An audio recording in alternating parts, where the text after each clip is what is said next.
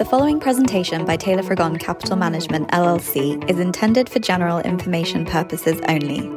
No portion of the presentation serves as the receipt of or as a substitute for personalized investment advice from Taylor Frigon or any other investment professional of your choosing. Please see additional important disclosure at the end of this presentation. A copy of Taylor Frigon's current written disclosure brochure discussing our advisory services and fees is available upon request or at www.taylorfrigon.com. Welcome again to the Long Only Podcast. I'm Doug. I'm Gerry. Gerry, how you doing? I'm doing okay, all things considered. Yep, it's been a it's been a week. Yep. Uh, we probably should start off by acknowledging it's old news now, but it affects a lot of people, and our our business and our relationships are no exception. But the the awful attacks in Israel. Correct. We've got a pretty large investment there, and a, a couple of companies, um, both on the public and the private side. Well, like about more than a couple about eleven companies. Yeah, exactly, exactly. And um, on one hand, it uh, it feels like just virtue signaling, saying what is obvious that this is a tragedy and it's awful. And on the other hand, that message hasn't quite reached all corners of society here in America. Apparently not. Apparently so not. We're still divided on massacre, rape, beheadings, killing infants. So yeah, it's uh, the equivocation goes on. That's all we can say. But uh, we have been in touch with our companies there. They are, you know, in typical Israeli fashion, stiff up, stiff upper lip, and uh, as much as is possible, business as usual. And you know, these these are these companies have uh, been aware of these kinds of possibilities for their whole existence and have redundancy on top on top of redundancy you know m- you know backups outside of Israel for all their major infrastructure technology infrastructure and the like um, but for the most part it's business as usual as crazy as that may sound because it's obviously not business as usual um, with respect to this particular instance. And, and, and I would say, I want to emphasize that because business as usual in Israel is often that there's skirmishes and problems going on you know, around the border regions of either Gaza or in the north with Lebanon and Syria.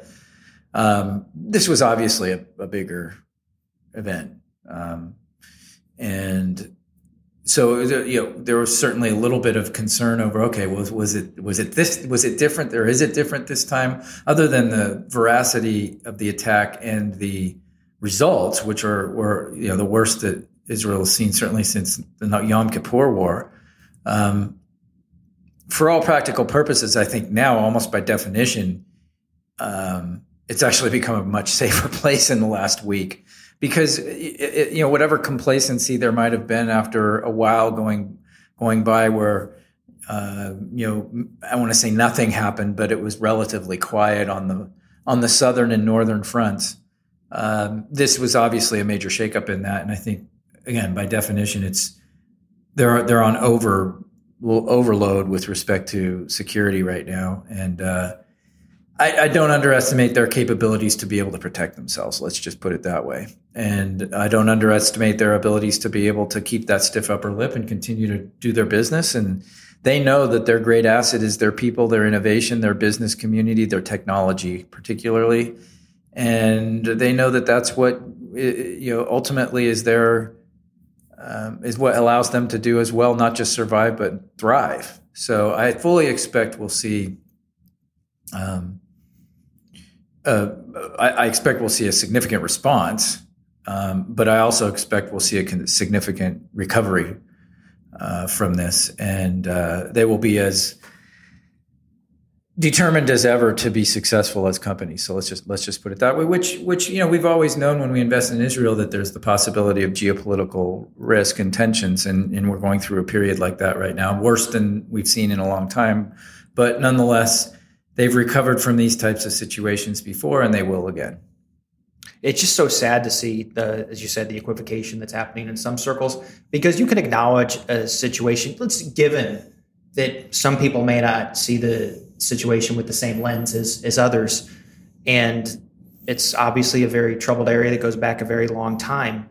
But there are certain aspects of a conflict that can be very black and white, and that's that's why we have things like war crimes, the Geneva Convention, things yeah. like that. and just the the inability. Well, civilized human beings have those kinds of, of, of institutions. Unfortunately, what we're dealing with in this circumstance is people who are uncivilized. Well, and a lot of allegedly and, civilized people who are protecting them. And that's true too. Yeah, so. And, and, it's all shame. It is it's all a shame. But you know, it's it's also the broken world that we live in. I think I've used that term a lot lately. Um, but good will prevail, and and there's some really really good people there, especially the ones running and working in our businesses that we are investors in. And I suspect they will again. And not only will they they come out of this okay, they'll thrive out of this. Um, investment will continue to pour into Israel. In fact, I would I would almost argue. I don't have to argue this. I, I will make a, a prediction, and I think it's pretty likely to become true that, that investment will pour into Israel. They'll, they'll get more investment, and you know because every major technological breakthrough in the last 60 70 years frankly has israel's hands have been on it i mean from the microchip to drip irrigation i mean you, you pick it and everything in between. Um, they're just a, an extremely innovative and um, uh, resourceful people. Um, they've had their own internal struggles um, and, I th- and, and, you know, my first reaction was, oh gosh, has it been the, these internal struggles that have caused them to lose their intelligence focus? And I don't think that that's, that's necessarily the case. It may be part of the case, but um, they're fighting some similar battles that what we're fighting in the, in the U.S. and in parts of Western Europe right now, uh, with, with respect to, you know, those that, that, you know, that view the world differently with respect to what business's role should be and, and what uh, you know what we would consider to be common sense and common morality. Um, but you know they'll sort that out as well. I think right now, um, and and as as exemplified by this unity government that's been formed for purposes of just security and defense. Um, I think the squabbling and the and the finger pointing and uh, yes, maybe heads will roll at some point with respect to who might be responsible for for for being asleep at the switch. That that may come. There will be time for that, and that's none of our our concern. That's an internal Israeli issue. But as far as the business that they do, and it's important to emphasize that Israeli companies, the vast majority of their business is done outside of, of Israel. In fact, I mean, effectively 100 percent of their business is done outside of, of Israel. So. Um, as long as they're doing what they're doing, which is keeping full full steam ahead and all all operations functioning. Um, in fact, once the CEO that we spoke to today said, you know, we were in a holiday the last few weeks. To be honest, we're more up, we're being more productive today than we have been in the last couple of weeks with all the holiday that took place. So, um, expect that Israel come out of this stronger. Okay. Anything else to say about that subject? Mm, I think that's it for now. I had something else I wanted to talk about. Yes. Completely different. Yes. I mean, it relates to business and investing and mm-hmm. things like that. The trouble, the issue with microcaps, we were talking about this earlier, and also just how top heavy the market is. Yes. And the future prospects of that. I think what it comes down and, to it defines t- top heavy. Well, basically, you have the the Fang plus the couple other stocks moving the whole right. S and P. Right. And so the most liquid, the most easily tradable, which yes. is liquid. Right. And in our mind, it comes largest, largest, most, most annoying. No. Yeah, exactly. I was going to say most evil, but uh, uh, we digress. But what I was going to say is, it just comes down to this: what brought us here won't get us there. Is the bet we're making? Totally agree we're getting we, we're witnessing right now in, in the market particularly and this is what's so an, annoying particularly for as annoying as a very very highly capitalized tech company? Yes. Okay. Is the complete ignorance over where innovation is happening and what the innovation is. Um, you know the growth oriented innovation oriented companies many of them, by the way, in Israel, that that this was happening long before what happened the, the horrific Saturday last week, are being just completely thrown out, and it, it's it's the proverbial baby with the bathwater. Only, only I don't even I wouldn't even argue that the bathwater should be being thrown out at this point. It's it's just there, the baby has barely even gotten in the bathwater. It's relatively clean, um, and yet the combination of of over over zealousness on the part of the Fed, which I think is now um, so focused, and they always are, in my opinion, focused on the wrong things. But they're so focused on um, more people working and economic growth causes inflation. Wrong, but they're so focused on that that they're going they're, they're likely going to succeed in creating an economic, at least an economic slowdown, at least um, hurting the economy more than they need to. Um, that combined with this uh, just lack of liquidity and lack of human interaction with trading transactions on a day-to-day basis, particularly in small I'd, I'd, say mid-size, even small, and particularly micro-cap companies. So when I say micro-cap, let's define that right now. I think today you can you can certainly below a half a billion in market cap is qualifies as micro-cap. Market cap for those of you market cap, the value of the company. value of the company based on value of the stock price mm-hmm. times number of shares outstanding. The, right, the stock price per share times the number of shares outstanding you know, so uh, small cap and, and, pick a number between a billion or half a billion and a billion. Some would even call micro cap under a billion, but let's just say half a billion to a billion starts moving into small cap. Small cap runs up to now. I've heard, you know, I've heard people talk about small cap being up to 15 billion, shocking as that may be. Um, and, and say, you know, pick a number between, you know, five and 15 billion as being the cutoff to where you start getting into mid cap but those names are not as efficiently priced right now in the market. It's just it just it is what it is. And you get very little action in share in shares. You know, very small number of shares are moving these stocks in incredible fashion. If if a stock dare put out any news that might be construed the least bit negative, i.e., um, you know, this quarter is going to be a little less than we expected um, and when I say a little, I mean, you know, maybe it's 5% to 10% less revenue or sale or earnings than they expect. The stock's down 30%. You know, knee jerk boom, down 30%. That was my finger snapping. Um, and, and I would say that the, the reverse can, can be true, but it's not happening as much these days partly because of the macro headwinds. I've got my hands in quotes right now that we keep hearing about, which have yet to really thoroughly appear. But nonetheless, you know, part of it's that. Part of it's just overall Fed fear. Um, interest rates up bad for growth companies. Uh, no one's really been thoroughly able to explain that to me, other than the the pure mathematical equation of how they value things using interest rates as a discount rate. Um, which you know, which is not totally irrational, but I'm just saying that's all of these things combined to be more irrational, and um, all things are treated the same. So it doesn't matter company A to company B to company C, who each almost by definition have very different fundamental activity going on inside of them, fundamental factors that are affecting them, and yet they're treated the same as a quote unquote growth company or an innovation company, and thus uh, the Fed comes out and says something about you know long, higher interest rates for longer, or uh, we get a CPI report that's a little bit higher on inflation than was expected. And while inflation has been a real problem over the last few years, uh, it has come down. It's had come down considerably. The money supply has come down considerably, and whatever you know fits and starts we get on the way down in inflation. And I'm not going to suggest that inflation is going to go to zero because they they don't even want it to go to zero, as crazy as that is. Um, but it is coming down, and we will eventually probably overshoot. The Fed is a, will overshoot. Will will uh, slow the economy more, maybe even cause a recession. All of that will be self-induced. Um, but it appears at the moment that until um, this cycle in interest rates rising gets gets sorted out, you're going to have this kind of irrationality going on. When it stops, who knows? It's it'll stop when the rate the rates are finally done going up, and and I fear that that's going to be in a major vacuum where the changes will be so stark you could see 20 30 and 40% moves in portfolios like we have in a very short period of time which i don't think is healthy either the 80% of 2020 is not really healthy, even though, you know, at the time we were like, whoa, isn't that great? Well, mm, deep down we were like, that's not normal.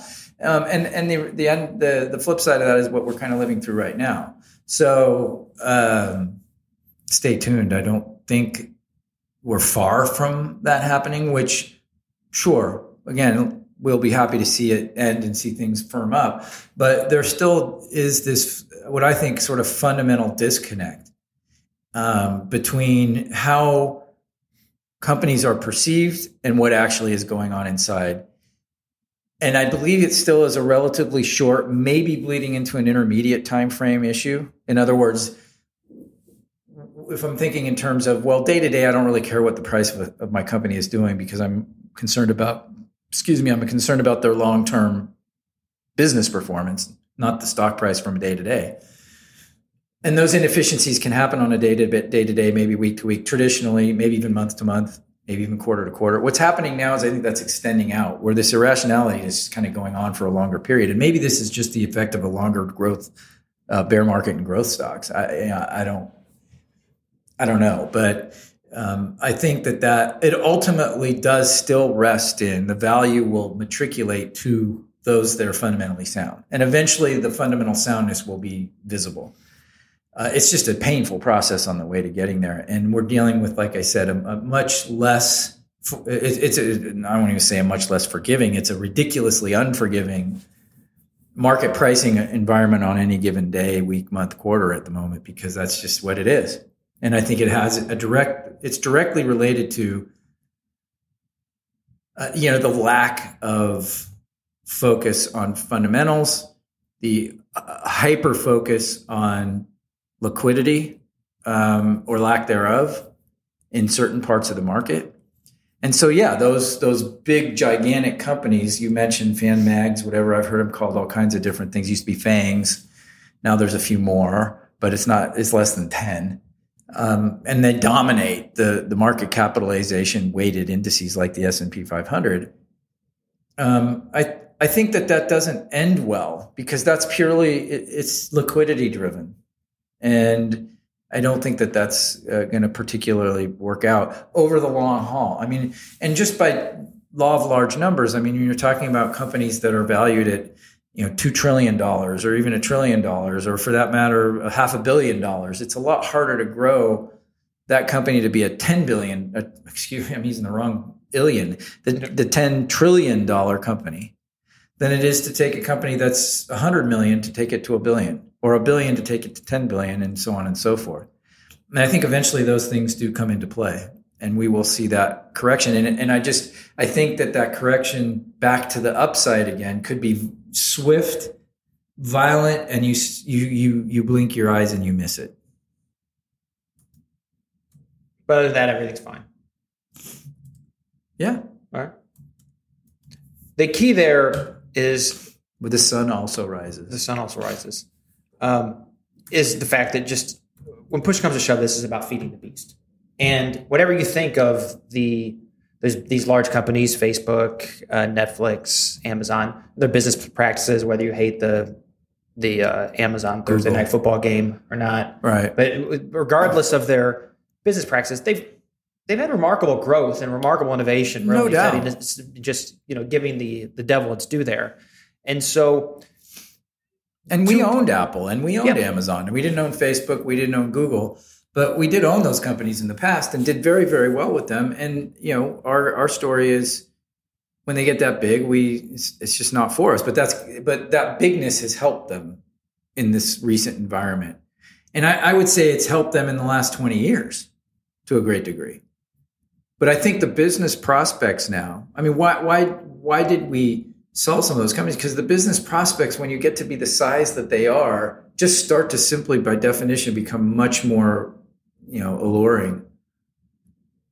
And they're responsible for a large deal of the S and P's gains this year.